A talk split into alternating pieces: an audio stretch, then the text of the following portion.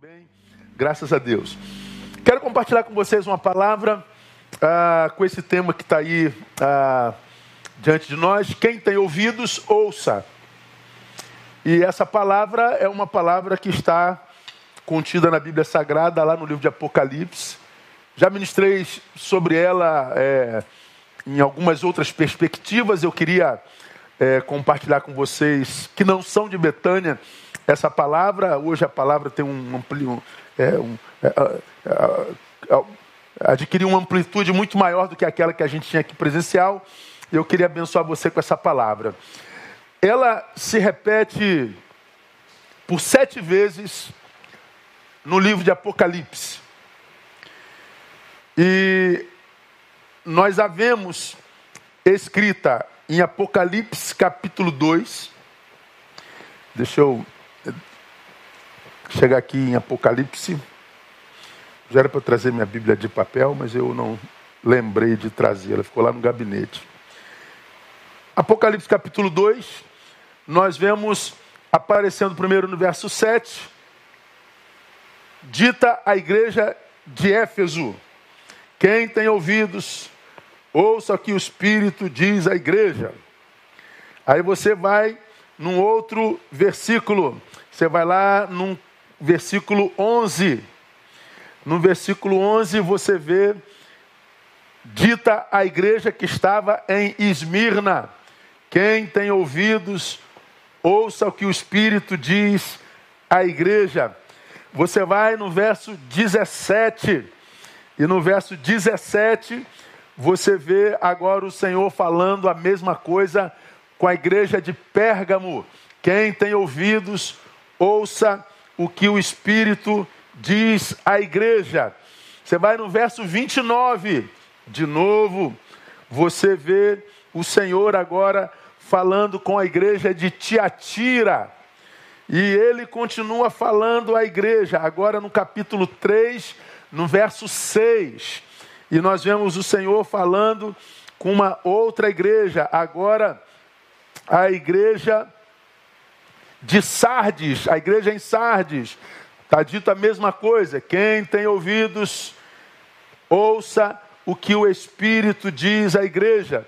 Aí a gente vai ao verso 13 do capítulo 3. E nós vemos o Senhor dizendo a mesma coisa, só que agora a igreja de Filadélfia. E por último, a gente vê no versículo 13, no versículo é, 29, 22, o Senhor falando agora com a igreja de Laodiceia. Quem tem ouvidos, ouça o que o Espírito diz à igreja. A mesma palavra às igrejas do tempo do fim, do Apocalipse. A mesma palavra.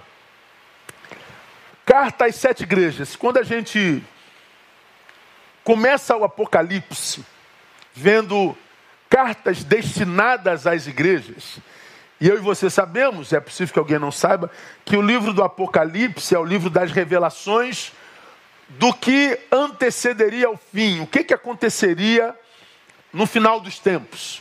Bom, o livro de Apocalipse revela, tintim por tintim, o que antecederia o fim, o que aconteceria no tempo do fim.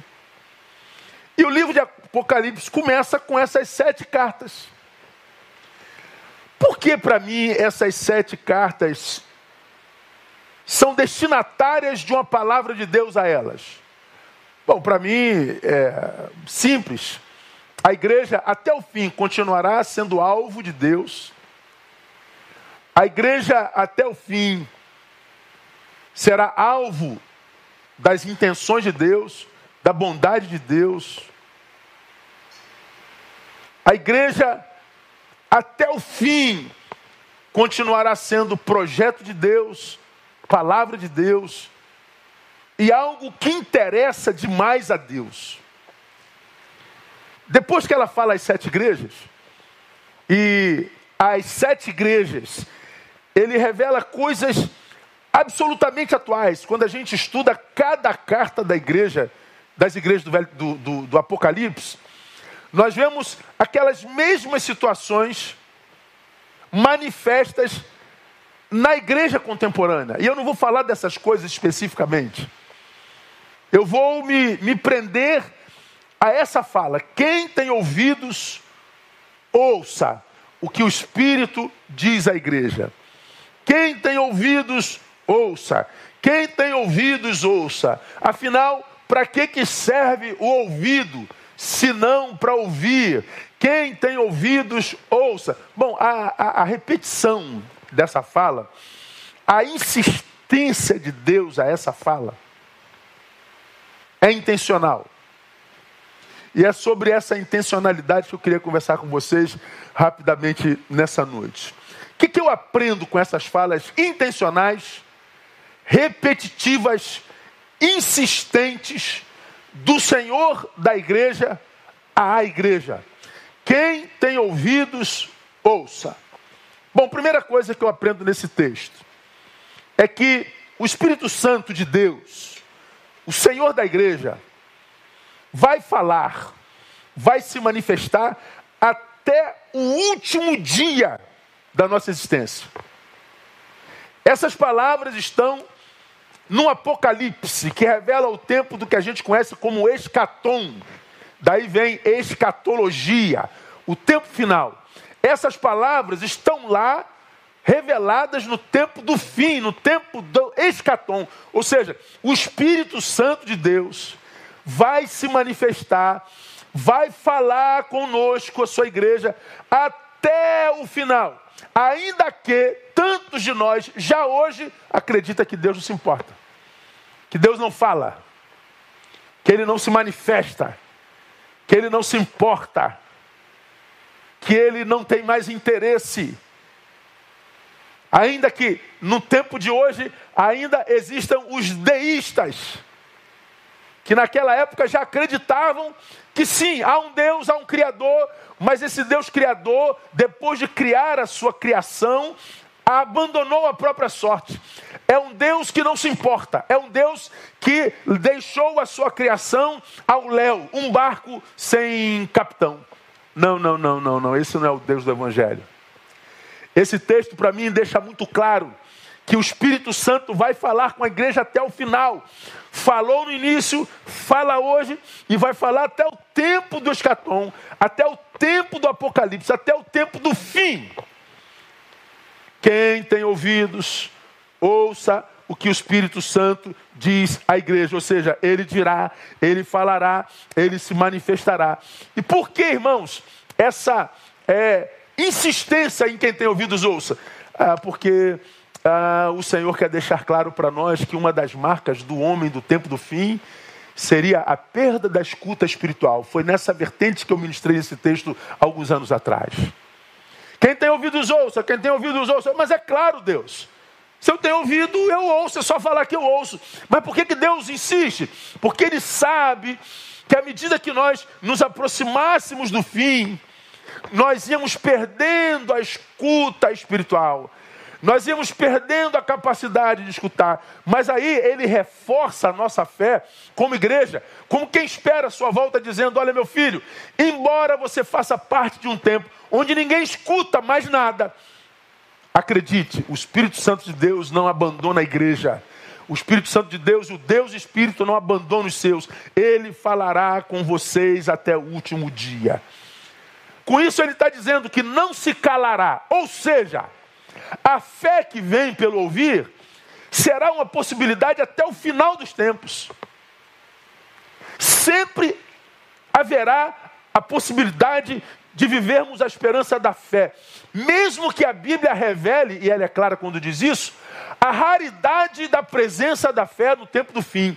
Há uma palavra lá em Lucas 18, verso 8, lá do nosso Senhor, que diz: Contudo, quando vier o filho do homem, porventura achará fé na terra? Ora, esse texto ele é absolutamente claro ao revelar que quanto mais próximo do fim, a fé seria cada vez mais rara. E a ideia é que, será que quando o filho do homem vier, ainda haverá entre nós gente com fé? Quem faz essa revelação, essa indagação, revelação, é o próprio Senhor. E ele faz essa pergunta para que nós nos conscientizemos de que a fé será um artigo raro no tempo do fim. Transcendência será um artigo raro, porque nós viveríamos um tempo de carnificação, um tempo de narcisismo crônico, viveríamos um tempo de, de, de enraizamento na terra, mas tão profundo nas coisas desse mundo, que nós perderíamos a capacidade de voar nas asas do Espírito Santo. O texto fala da raridade da fé, todavia fala da sua inquestionável possibilidade. Por quê? Porque o Filho do Homem, o Senhor da igreja, falará com a igreja até o final, não se calará. A fé será rara, mas uma possibilidade inquestionável. Portanto, se eu e você perdemos a nossa fé, ou abrimos mão dela, entenda, isso é uma opção não é um, uma fatalidade não esperada. Então, quando a Bíblia diz que o Espírito fala até o último dia, está dizendo que ele não se calará. A fé será uma possibilidade. Diz também que, porque ele fala, ele não nos abandonará. Ele não se tornará indiferente, ou seja, a solidão não terá poder absoluto na nossa vida jamais porque Ele não nos abandonará. Irmãos, a solidão é o mal do século desde que os séculos são contados. Hoje nós vivemos um tempo de total abandono, né? A gente se sente abandonado é, por tudo e todos. A gente não acredita em mais ninguém, não acredita em mais nada. A sensação que nós temos é que nós estamos num navio é, à deriva no mar da vida. A gente não sabe onde é que isso vai dar a gente vê o mundo totalmente confuso sobre a direção a ser tomada. E a gente muitas vezes acredita que Deus age conosco da mesma forma. Não, não, não. Quando a Bíblia diz que quem tem ouvidos ouça, revelando que o Senhor, portanto, vai falar, ele está dizendo, Neil, nunca acredite que como teu Senhor te abandonei em um único momento da tua existência. Eu sou o Deus que fala. Eu sou o Deus que se manifesta. Eu sou o Deus que se importa. Eu sou o Deus que não abandona. Portanto, se você faz parte do tempo do fim, eu acredito que nós já fazemos parte do tempo do escatom. Eu não acredito que a vinda do Senhor esteja longe. Acredito, inclusive, que Ele ainda possa vir na minha geração. Claro que eu posso estar errado, mas os sinais me fazem crer dessa forma. Ainda que ah, é, façamos parte de uma geração que se abandonou, de uma geração que perdeu a fé, de uma geração que carnificou-se. Eu não posso perder de vista, nem você, meu irmão, a ideia de que nós servimos a um Deus que não abandona. Portanto, ainda que os homens nos tenham abandonado, ainda que as nossas relações estejam em decadência, nós servimos a um Deus que não nos abandona. Mas esse texto, quando diz que ele falará o teu final, também diz que ele não se tornará indiferente, como eu falei, ou seja, nossos afetos estarão aquecidos enquanto quisermos que assim seja, porque ele não se torna indiferente. Eu vou dizer uma coisa, irmãos. Acho que uma das coisas mais difíceis hoje, nesse tempo de indiferença, nesse tempo de inversão de valores, nesse tempo onde a gente não pode acreditar na justiça, a gente não pode acreditar em político, a gente não pode acreditar na imprensa, a gente não pode acreditar nem na maioria dos crentes, pastores, igreja. Virou negócio, virou empresa familiar, virou sei lá o quê. Quanto, menos, quanto mais incredulidade entre nós, mais dificuldade nós temos para nos entregarmos. Mais dificuldade nós temos para mantermos relacionamentos saudáveis. E quanto menos nos entregamos, menos afetos trocamos. Quanto menos afetos trocamos, menos praticamos a humanidade. E quanto menos humanidade praticada, mais empedernidos nos tornamos, mais pedregosos nos tornamos, mais duros, indiferentes, insensíveis nos tornamos. Então, manter o afeto aquecido, manter nossas emoções no lugar, mantermos-nos humanos, praticantes da humanidade, é cada vez mais difícil. Mas quando o Senhor diz que Ele falaria até o final, Ele está dizendo que não nos abandonaria, Ele está dizendo que, que a fé seria uma possibilidade, Ele está dizendo que não se tornaria indiferente, Ele está dizendo, meu filho, o meu amor estará sempre presente para aquecer o teu coração, para crescer o teu afeto, para não permitir que o Espírito Santo se extinga em você. Como diz Paulo aos Tessalonicenses: não extingais o Espírito Santo. Então ele está dizendo: há como aquecer a tua humanidade nele, há como aquecer os teus afetos nele. Nele nós sempre encontraremos aquele outro que se reúne em nome dele. Quando a Bíblia diz: é, onde houver dois ou três, ele fala disso aqui. A fé seria matéria-prima rara, os homens se empederneriam, virariam pedras, não se relacionariam. Mas ele está dizendo: se você fizer parte daquela minoria, dois ou três que ainda consegue comungar, eu vou estar no meio de vocês. Então não se impressione com a solidão, com a indiferença que você vê, e não permita que isso te alcance, te toque, que isso te mate a alma. Porque o nosso Deus, ele não é indiferente, aquece as nossas almas. Mas também quando ele diz que falará até o final, ele não só está dizendo que a fé seria uma possibilidade, ele não só está dizendo que não nos abandonaria, portanto a solidão não teria poder absoluto, não só diz que não seria indiferente, ele manuteria os nossos afetos, como ele também está dizendo que não nos deixaria órfãos. Ou seja, nunca nos afastaremos de nossa origem. Porque a, a, Bíblia diz, falar de Paulo, pelo que se alguém está em Cristo, nova criatura é. Ou seja, ele é nova criação. Em Cristo nós nascemos de novo. Nós temos uma origem espiritual. Nós temos uma âncora é, na qual nós estamos linkados. Então, nós estamos linkados nessa, nessa âncora, nós nascemos nele, nós temos uma origem, nós estamos nesse barco que parece sem rumo, onde as pessoas estão petrificadas, indiferentes, irreconciliáveis, não conseguem mais se relacionar saudavelmente, desumanizadas. Ele está dizendo: Filho, lembra que eu continuarei falando até o final. Eu aquecerei o teu coração. Você, ainda que perceba que a paz não dependa mais de você, lembra que você está linkado a uma origem que é Cristo. E Ele vai falar com você o tempo todo. Em Jesus, irmãos, a gente não só acha um jeito de ir, mas a gente também acha um lugar para o qual voltar quando a gente se sente perdido. Você me vê e já me ouviu falando muitas vezes que para mim o melhor da viagem é o retorno, né? É muito bom viajar, dizem, fazer mala, pegar avião, ir para aqui, para lá, conhecer novos lugares. Isso é muito bom. Mas para mim a melhor hora da viagem é a hora que a gente faz a mala para voltar para casa. É quando a gente pega a estrada do retorno. É quando a gente, que já curtiu o novo lugar, se lembra que tem um lugar para onde voltar. É quando a gente tem aquela sensação de que a gente está voltando para alguém, de que a gente tem uma origem. E essa sensação é gostosa, mesmo quando a gente está num lugar de gozo. Você pode estar no lugar mais bonito do mundo. Acabamos de falar do Joel que estava lá em Corumbá. Ele foi por vontade própria, ele precisava é, de transferência e foi para Corumbá. Fez amizade, não fez, Joel?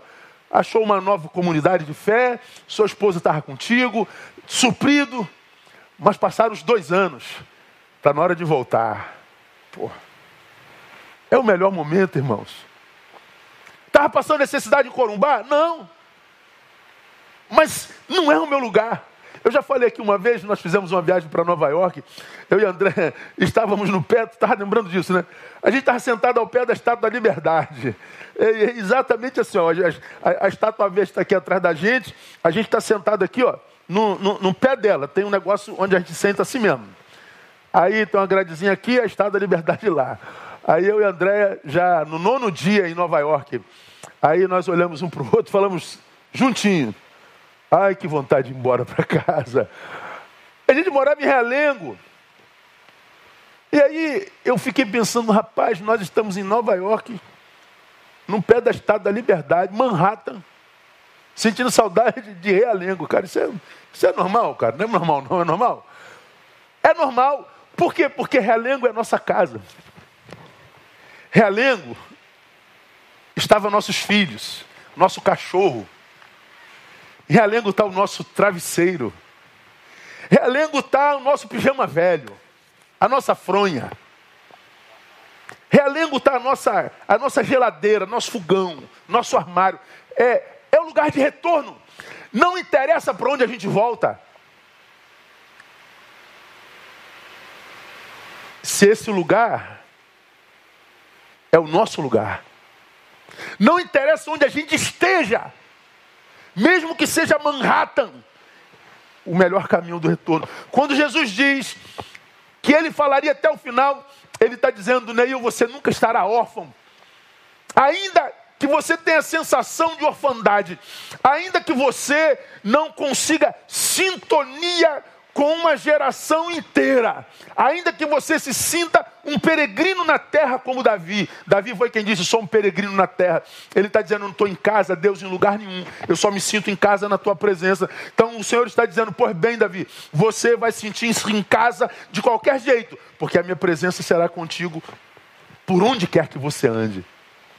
Essa palavra é uma palavra de esperança para nós, irmãos. Essa é uma palavra que nos convida a não nos impressionarmos a ponto de desistirmos por causa daquilo que a gente vê, por causa daquilo que a gente testemunha. Eu acordo e coloco as notícias, irmãos. Eu, eu por exemplo, hoje, quando, quando olho para a justiça brasileira, quando eu olho para o Supremo Tribunal Federal, irmão, quando eu olho para aqueles políticos, para aqueles juízes, ah, um Supremo que mais parece um partido político, eu, eu sou tomado por uma ira, por uma indignação tão grande que, que às vezes é uma revolta que eu falo assim: Deus, Deus, eu não posso permitir que isso me tome, eu não posso permitir que isso me adoeça, porque o mundo é mais do que um supremo. Quando você olha para a politicagem brasileira, seja da direita ou da esquerda, quando você percebe o que aquilo de fato é, a gente diz: meu Deus, em quem confiar? Onde é que a gente põe a nossa esperança? O que será de nós? Quando a gente olha para a imprensa brasileira que distorce tudo, não há verdade numa notícia sequer. Quando você vê algumas TVs, você fala: Meu Deus, é, é, que esperança há. Deus, nessa noite, diz para mim e para você: Meu filho, você não está órfão. Você não está abandonado. Você tem para onde, para quem voltar. Você pode fazer a manutenção do equilíbrio dos teus afetos, mantê-lo aquecido. Você não precisa perder o controle e não perde se você não quiser. Embora pareça, acredita, eu sou teu Deus e eu vou falar contigo até o último dia. Amém, amados? Coisa linda é a palavra de Deus. Então, a primeira coisa que eu aprendo nesse texto é que o Espírito vai falar até o último dia. Se nós ouviremos, é questão de foro íntimo, é questão de decisão de cada um de nós. Mas que o Espírito Santo vai falar, ah, isso ele vai falar. Por outro lado, aí é que está. Esse texto está revelando que, segundo uma das marcas do tempo do fim, seria exatamente a perda da escuta espiritual.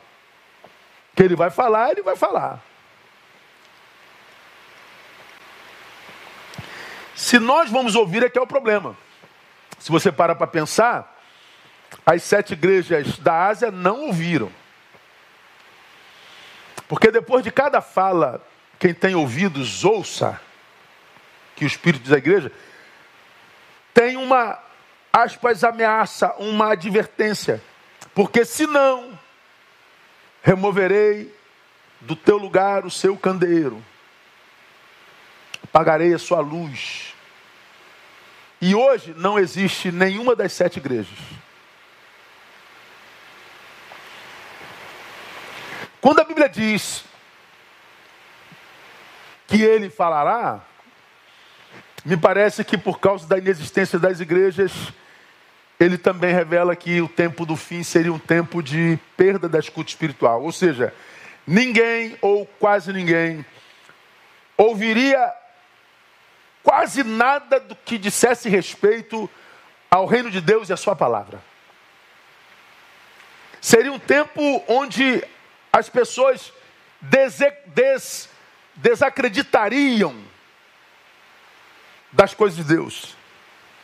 Seria um tempo de desinteresse espiritual.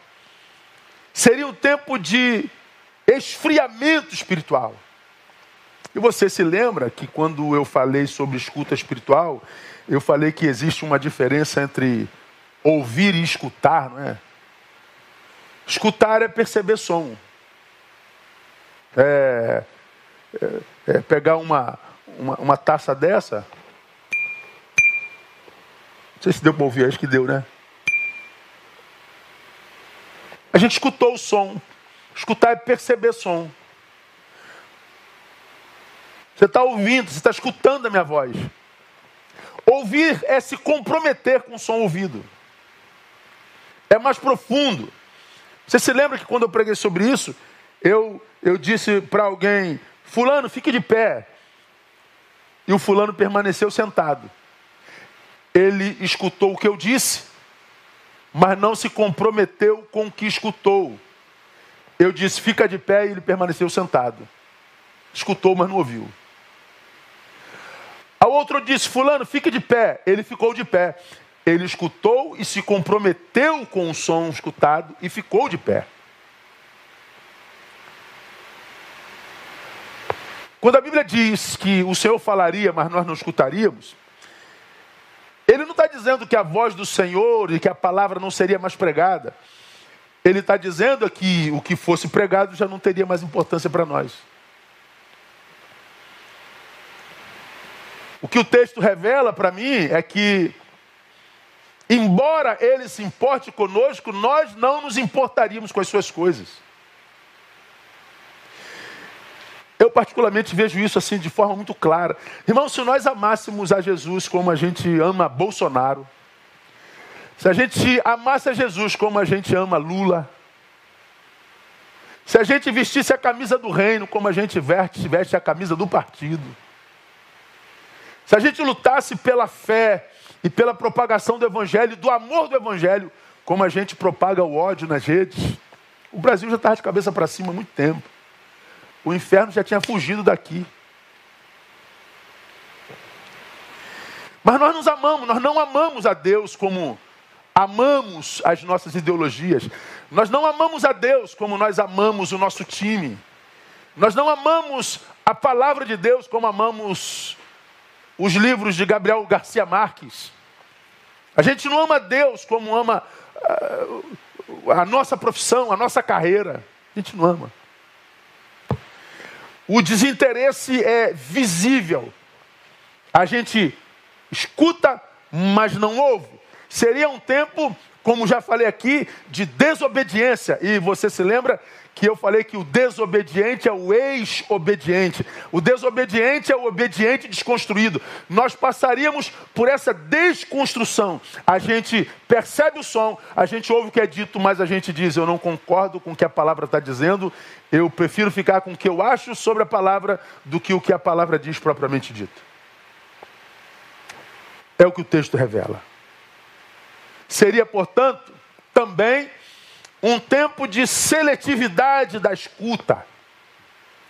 Nós não ouviríamos mais as coisas de Deus como Deus disse. Nós selecionaríamos o que nós ouviríamos. O que a palavra de Deus está dizendo atesta o que eu vivo? Não, então não é a palavra de Deus. A palavra de Deus atesta, confirma, autentica o que eu estou vivendo, autentica, então é a palavra de Deus. Então não é mais palavra de Deus. A palavra de Deus não é a Bíblia não é mais a palavra de Deus, ela se torna a proporção daquele que a lê. É uma seletividade de escuta. Isso está na Bíblia? Claro, bota aí 2 Timóteo capítulo 4, versículo 3. É um texto que eu pretendo voltar a falar nesse ano, porque virá tempo, e eu acho que esse tempo chegou, em que não suportarão a sã doutrina, mas tendo grande desejo de ouvir coisas agradáveis, ajuntarão para si mestres segundo seus próprios desejos, bota o 4, e desviarão os ouvidos da verdade, voltando às fábulas. Virá um tempo em que não suportarão a doutrina. Por que, que a doutrina não será suportada? Porque nós nos desviaremos tanto do que Deus disse e revelou, que quando nós voltássemos àquilo que Deus revelou, nós seríamos de tal forma reprovados que nós diríamos: não, não queremos isso não. Nós ajuntaríamos para nós mestres, segundo os nossos próprios desejos, que falariam o que a gente quer ouvir.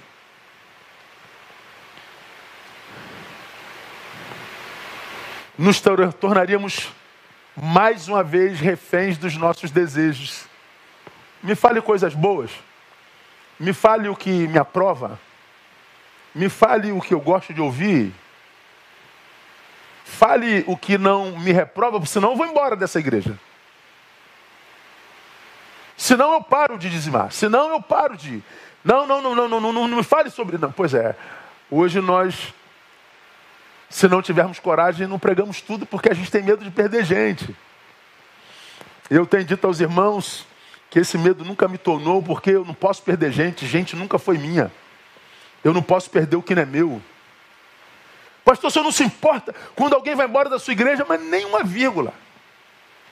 O senhor não se preocupa em perder gente? Eu nunca tive gente nenhuma.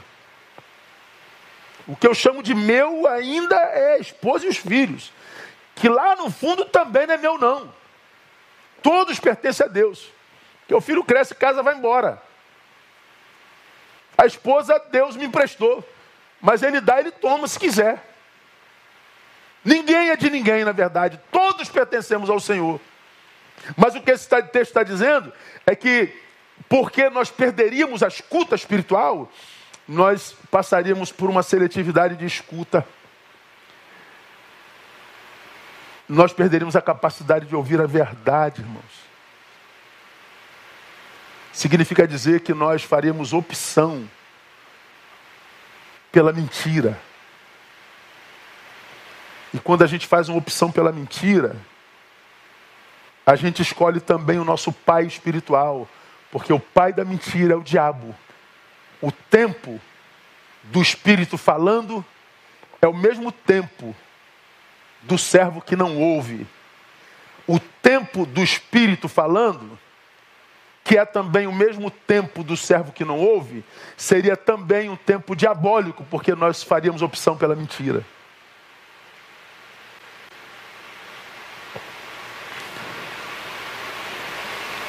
O Espírito fala, mas quem tem ouvidos tem que aprender a ouvir, irmão.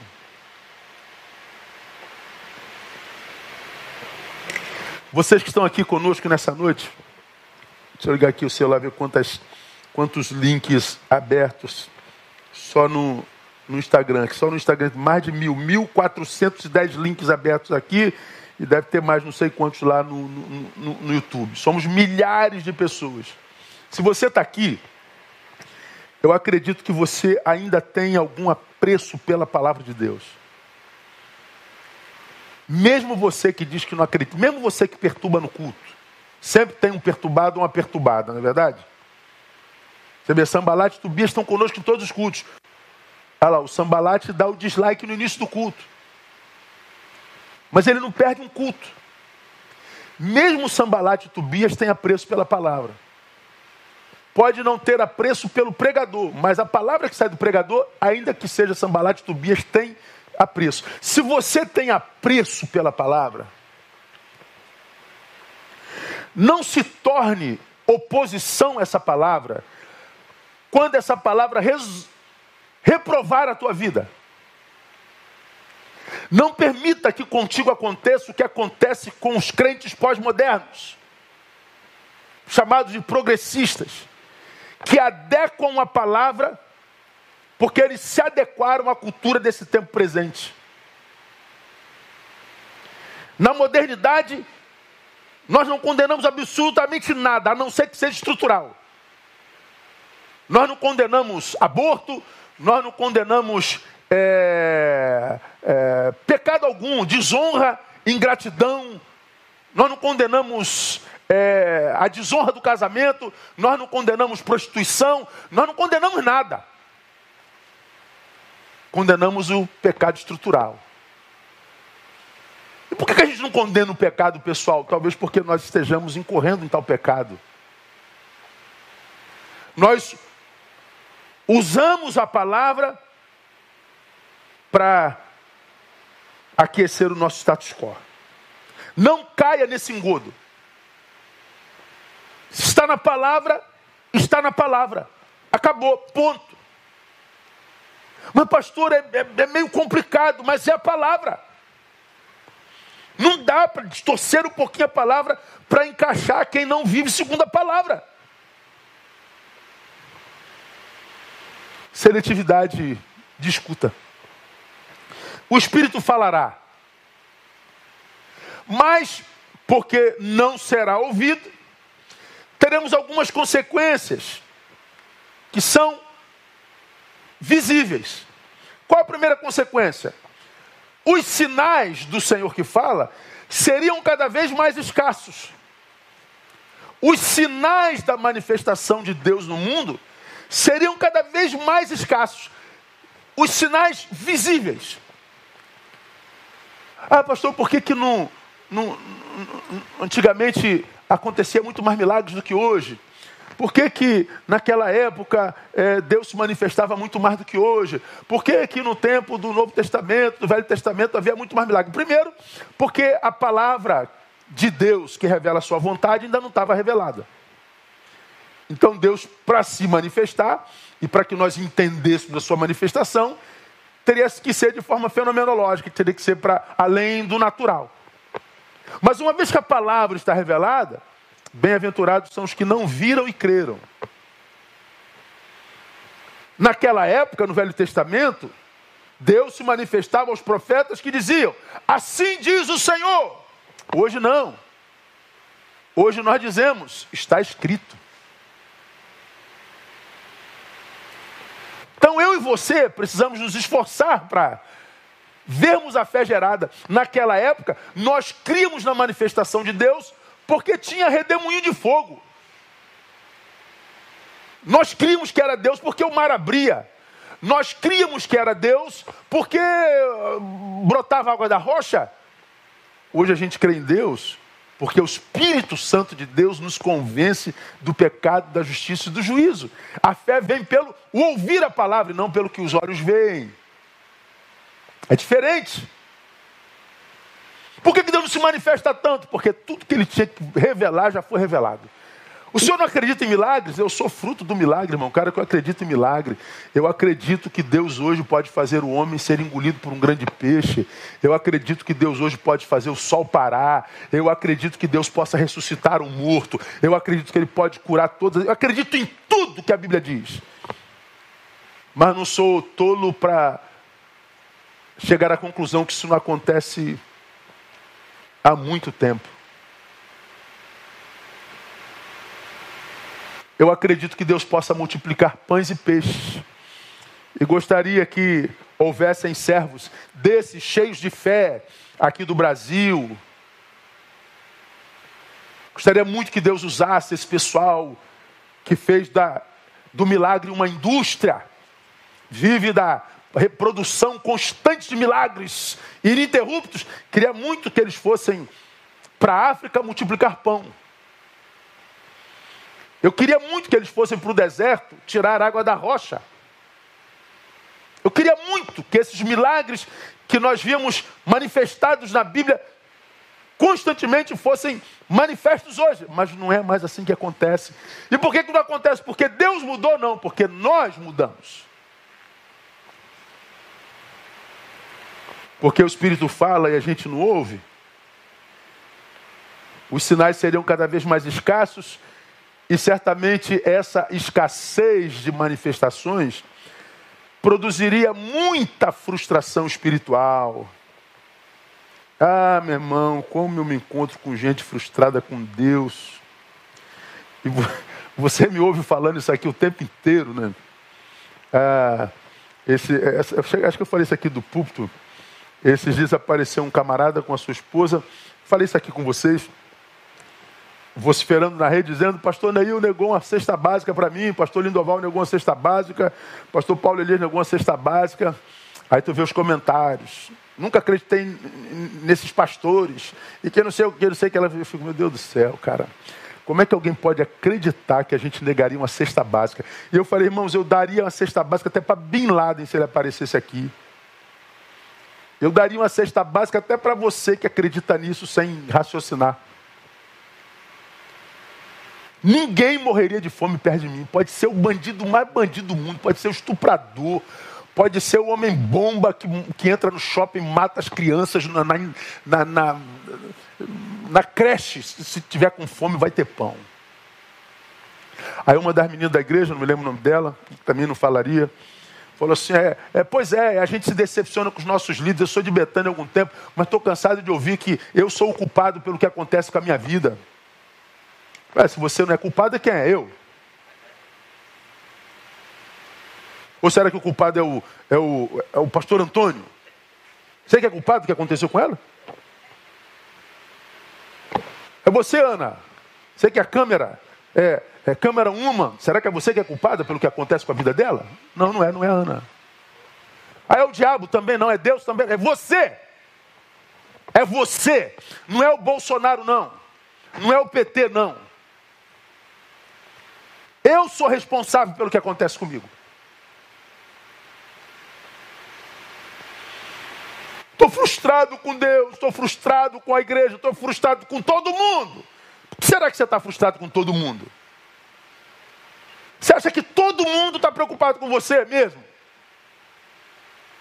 Você acha que quando você está em casa aqui, você acha que o mundo está conversando sobre você? Vai acabar o culto aqui, a gente vai comer uma pizza lá no não sei aonde. Vamos conversar sobre a tua vida. Você acha que é sobre a tua vida que a gente vai falar?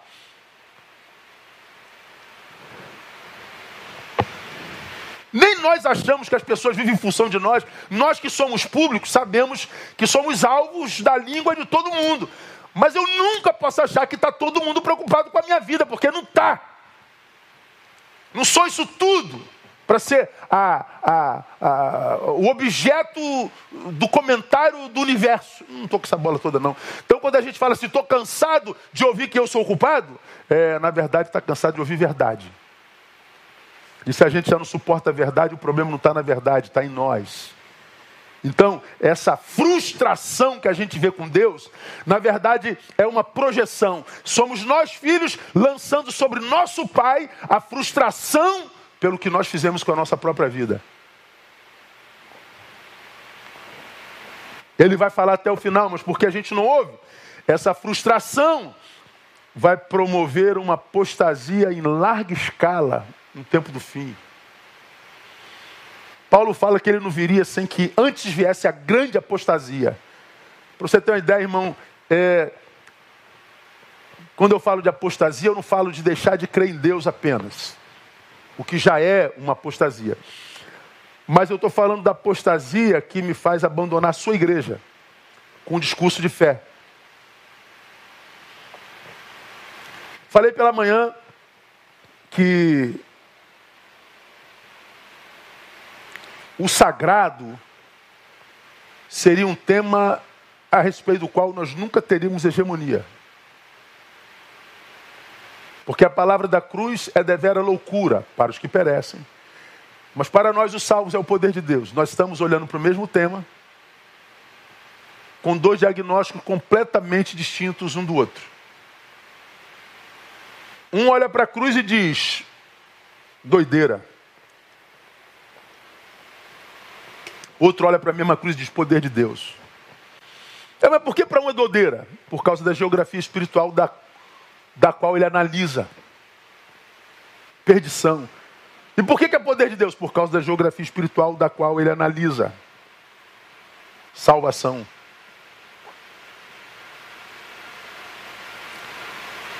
Qual a discordância? É sobre a cruz. É sobre o sagrado. Nós nunca teremos a mesma opinião, nunca teremos unanimidade quando o assunto for cruz de Cristo. Nós nunca teremos unanimidade quando o assunto for sagrado. E por quê? Por causa da nossa geografia espiritual. E aí, tem um monte de gente que está na geografia de cá dizendo: eu não preciso mais de Bíblia, não preciso mais de pastor, não preciso mais de mestres, não preciso de igreja, eu não preciso de mais nada, eu posso fazer tudo sozinho. Não é evangelho. Não é evangelho. No evangelho é uns aos outros. No Evangelho, o adorar juntos é uma necessidade. Congregar é uma ordenância. O autor de Hebreus fala sobre isso claramente, não abandonando a nossa congregação, como é costume de muitos. E ele já se refere ao tempo do fim. Virou costume abandonar a congregação. E por que, que abandona a congregação? Porque acha que a congregação não é perfeita. Só que a igreja de Corinto, que nós usamos como base para o estudo que a gente começou agora de manhã, foi a igreja mais imperfeita da história dos homens. Mas ainda assim, Paulo a chama de igreja de Cristo. A igreja de Cristo não é perfeita, nunca foi, não é e nunca será, porque ela é composta por gente caída que só está de pé por causa da graça. Portanto, viver na igreja não é viver é, uma, um estado celestial. Viver na igreja é viver num lugar de imperfeições mesmo. É por isso que a gente amadurece. Para que a gente não olhe para a imperfeição do outro, para que a gente olhe para o que é bom no outro. O olhar de graça olha para o pecador e vê a sua virtude. O olhar carnal olha para o pecador e vê o seu pecado. Então, quando você não consegue congregar e diz que o problema está na igreja, não, o problema está no teu olhar sobre a igreja.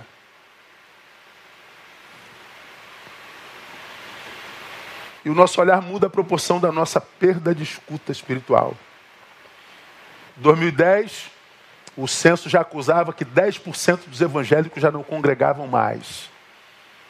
A projeção para o censo de 2021, que não acontecerá, mesmo que o Supremo Tribunal tenha mandado o presidente fazer, porque agora o Supremo Federal acha que é o, é o dono do Brasil, se mete no Senado, se mete no Congresso, se mete na, no, no Legislativo, no Executivo, se mete em tudo. E eu acho que não vai ter censo assim mesmo, mas há uma projeção de que mais de 30% dos evangélicos hoje não congreguem. E quase que tenho certeza que esses 30% dizem que não congregam porque a igreja não é boa, porque a igreja não é perfeita. É perfeita quem sai da igreja. E a gente sabe que não é. Portanto, meu irmão, minha irmã, o Espírito Santo vai falar e as consequências dessa fala estão reveladas. Perderíamos a escuta espiritual e as consequências dessa perda de escuta também já está revelado.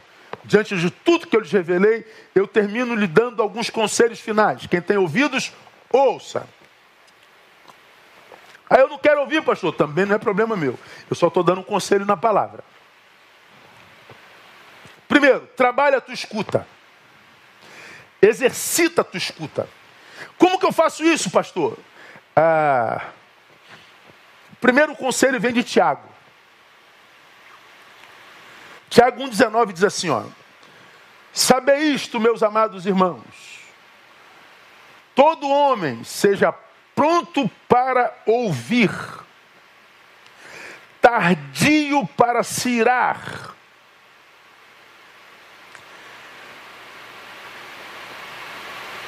E tardio para falar. Todo homem seja pronto para ouvir, tardio para falar, tardio para se irar.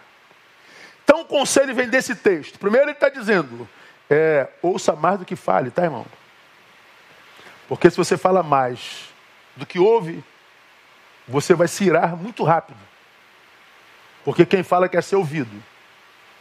Como a gente vive num tempo onde ninguém escuta ninguém, você vai falar e não vai ser ouvido, vai ficar com raiva o tempo inteiro.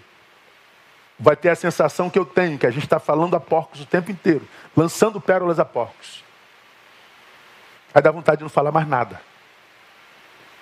Mas para quem consegue ficar em silêncio, ótimo. Mas e para quem não consegue ficar calado, que é 99% da população mundial? Vai viver com ira no coração. Então o conselho é: Trabalha a tua escuta como? Nessa ordem, pronto para ouvir, O que, que é isso, pastor? É ouvir entendendo que ouvir não implica necessidade de falar. Ouça calado. Ah, eu te ouvi agora, você vai ter que me ouvir. Não, não tem não. Se ele não quiser ouvir, ele não ouve. Senta aqui, você é meu filho, vai ter que me ouvir. Ele não ouve. Senta aqui, você é minha ovelha. Não tem que ouvir nada. Ouça. Exercita a escuta. Entendendo que ouvir não implica necessidade de falar. Há muitas vezes que nós ouvimos e tal escuta requer a nossa fala, mas muitas das escutas contemporâneas não requer fala alguma. Isso acontece muito em gabinete, em consultório e, e mais. O, o, o, o consultando, ele senta diante de nós. Ele só quer falar, irmão.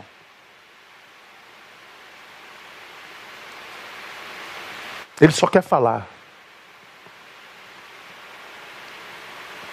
Então tenta conter a sua necessidade da opinião. Tenta aprender a ouvir e ainda que a fala venha aqui, ó, oh, vou morrer entalado, pastor, morro entalado. Exercita a tua escuta. Eu não tenho sangue de barata, calma. Primeiro, pronto para ouvir. Segundo, tardio em falar. Não é se calar sempre, é refletir antes de falar. Que a tua boca seja mais lenta do que o teu raciocínio. Que o teu raciocínio seja mais rápido do que a tua fala. Eu vou morrer entalado. Não morre não. É só sensação. Mas antes de tirar o que te entala, mastiga o que te entalou. Que de repente você consegue engolir, não precisa nem falar. Porque se você fala, aí você se contamina. É o que sai da boca que me contamina, não é o que entra pela boca. Não é o que ele me diz que me adoece, é o que eu digo a ele. Então, quando a Bíblia diz pronto para ouvir, é ouvir sem ter a necessidade de falar. E quando diz tardio em falar, não é se calar sempre, é refletir antes de falar. Que a tua reflexão seja mais rápida do que a tua boca. Seja racional e não instintivo ou passional. É disso que a Bíblia está dizendo. Num tempo de, de vida Instagram, o cara vê aqui uma crítica, ele a gente não consegue ouvir uma crítica sem responder. Meu irmão, primeiro que para mim, quem os críticos de Instagram não são dignos nem de respeito. Eu não respeito críticos de Instagram, porque eles criticam a tua imagem, não que você é, eles não te conhecem. Eles acham que te conhecem por causa de uma frase. Eles acham que te conhecem por causa de um vídeo de um minuto. E o cara que não tem consciência que não dá para analisar uma vida em dois minutos, tal sujeito não é digno de ser escutado. A ele, o nosso mais contundente silêncio. A ele, o nosso mais estridente silêncio. Se você conseguir, irmão, praticar o silêncio, ah, meu irmão, você vai ver que a sua vida ela toma um outro rumo. Mas por que, que a gente não consegue ficar em silêncio? Porque o ego é grande, como eu já disse, apenas o ego se ofende. Se quando ele falou, te ofendeu, se teu ego não for gigante, você consegue raciocinar antes de responder. Você vai ver que é possível até que você ame a quem te agrediu. Que você dele, ao invés de sentir raiva, sinta misericórdia. E ao invés de atirar uma faca diante do canivete que ele te atingiu, você libere uma palavra de bênção e amontou a brasa viva sobre a cabeça dele. Queima a consciência e salva uma alma. Mas não, nossos egos são gigantes, a gente não consegue ouvir sem se calar, e a gente vomita, e a gente tem que comer o vômito que a gente fez, a gente se contamina por aquilo que a gente disse. Que a tua reflexão seja mais rápida do que a tua boca. E por último, tardio para se irar. Tardio para se irar não é ter sangue de barata. Tardio para se irar é ter domínio próprio.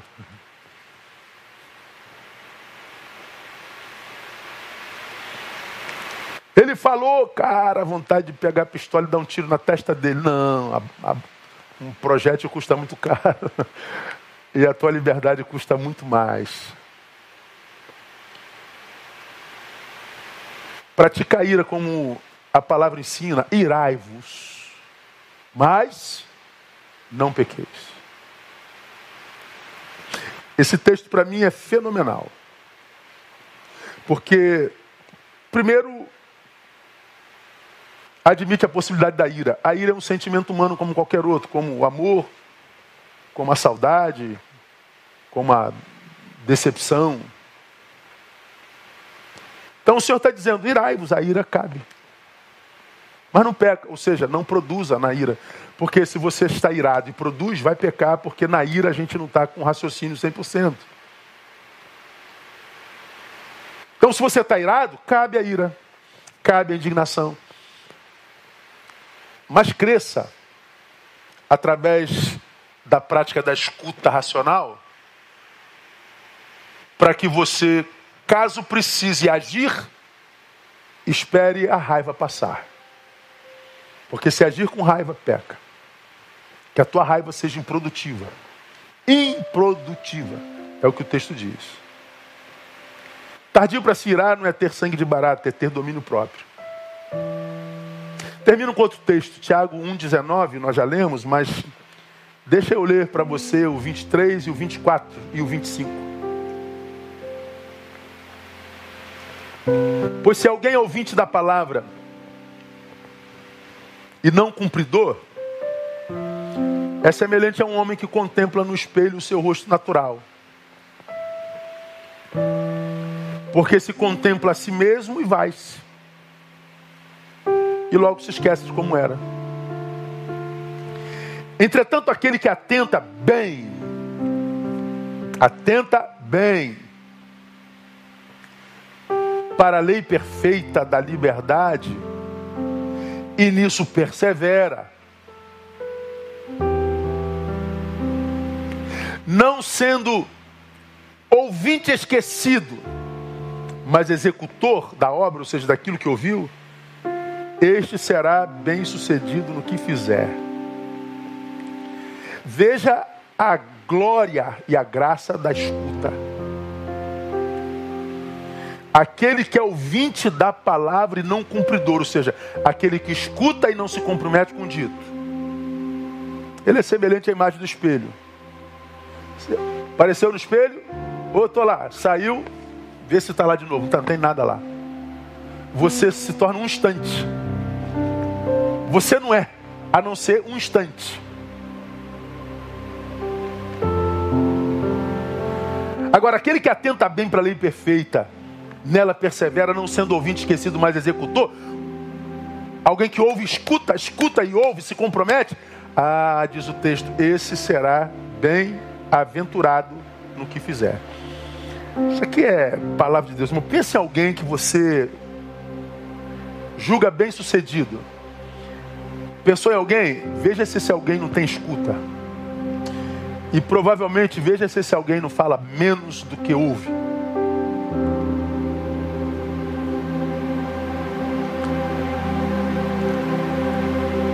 Veja se a necessidade de aparecer nele não é menor do que a influência de Narciso sobre ele.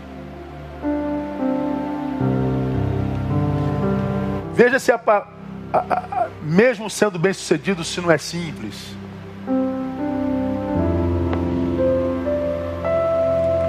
Quem tem ouvidos, ouça. Porque ouvir é uma nobre arte nesse tempo onde todos falam.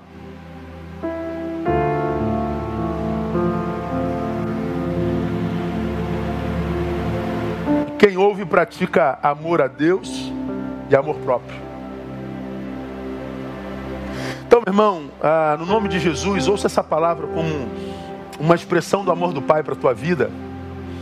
E se você, ao ser analisado por essa palavra, se percebe muito falante, muito teclante, a boca fala do que o coração está cheio, o dedo tecla do que o coração está cheio. É, tenta amarrar teu dedo um pouquinho. Tenta fechar a tua boca um pouquinho, tenta ouvir mais. Tenta ser mais honesto na tua escuta. Por que, que aquela palavra me, me incomodou tanto, meu Deus do céu, que eu dei um, atirei uma pedra no sujeito? É, mas por que, que te ofendeu tanto? Que como eu tenho dito, as palavras não deveriam nos ofender. Porque se o fulano disse algo que te ofendeu a teu respeito e é verdade, então não era para se ofender, porque é verdade. Por que, que se ofendeu? O que disse é mentira, também não devia ofender, porque é mentira. Então por que, que ofendeu? Porque é, a tua escuta não está saudável. Porque quando a tua escuta é saudável, irmão, os vociferantes vão falar de você, falar de você, falar de você. E você não vai dar ouvido mesmo. Os que te amam vão elogiar você, elogiar você, elogiar você. E você vai acatar esse elogio com muito amor e carinho, mas não vai subir a cabeça mesmo. Porque você sabe ouvir. Você sabe quando o elogio é para além da realidade. E sabe quando a crítica é aquém da verdade. Porque você se conhece, porque anda nele, ouve a palavra dele. Então, Afina a tua escuta. Para que você não seja só um instante, como quem aparece diante do espelho e sumiu a imagem. Cadê fulano? Ele não está mais não no espelho não. Mas não, você seja uma uma personalidade, que você seja uma vida de verdade, não uma foto, um filme, um vídeo, não uma maquiagem, uma imaginação mas que você seja para a glória de Deus. Quer viver uma bênção quando a gente vive o que a gente é e não o que os outros querem que a gente seja. E como é que a gente consegue isso, pastor? Escuta. A fé vem pelo ouvir. É. A fé é que nos faz vencer o mundo. E esta é a vitória que vence o mundo, a saber, a vossa fé. Escuta, quem tem ouvidos, ouça o que o Espírito diz à igreja. Ouça o que o Espírito diz hoje para você. E vai viver maio como o melhor mês desse ano, como o melhor mês da tua vida. Porque se a gente ouve, a gente se torna bem-aventurado em tudo quanto a gente faz. A Ele a honra, a Ele o louvor, que dele te abençoe, te dê um mês cheio da sua graça e cheio de experiência com eles. Vamos louvar? Vamos sair louvando e vamos orar. Que Deus te dê uma semana abençoadíssima nome de Jesus. Pai, muito, muito, muito, muito obrigado por essa palavra. Muito, muito obrigado por essa verdade. Muito obrigado por aqueles que ainda conseguem ouvir isso com ações de graças. Muito obrigado por aqueles a quem tu tens dado a graça da escuta espiritual saudável. Muito obrigado porque sabemos que tu és um Deus que não abandona. Tu és um Deus que se importa. Tu és um Deus presente. Tu és um Deus família. Tu és um Deus que não nos deixa órfãos. Tu és um Deus que vai se manifestar até o último dia.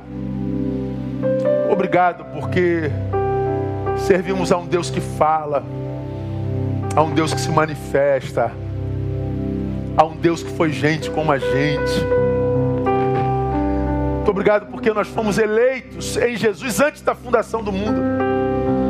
Obrigado porque a gente não adora pau, pedra, árvore, lua, sol. A gente adora o Criador disso tudo. Obrigado pela fé que tu plantaste no nosso coração. Obrigado pela vida. Obrigado pela alegria de viver. Alcança aqueles que tem tido a boca mais ligeira do que o raciocínio. Abençoe aqueles que têm os dedos ligeiros, mais ligeiros do que o raciocínio. Tem misericórdia dos passionais, dos instintivos. Que essa palavra possa, ó Deus, produzir a mudança necessária para que suas vidas voltem a ser verdade. E nos dê a graça de vivermos uma semana em Ti em um mês guardado pela tua misericórdia. Oramos confiados nos méritos de Jesus Cristo, nosso Senhor, que vive e reina para sempre. Amém e aleluia. Deus abençoe vocês. Até domingo, permitindo, Pai. Vamos adorar o Senhor. Boa semana.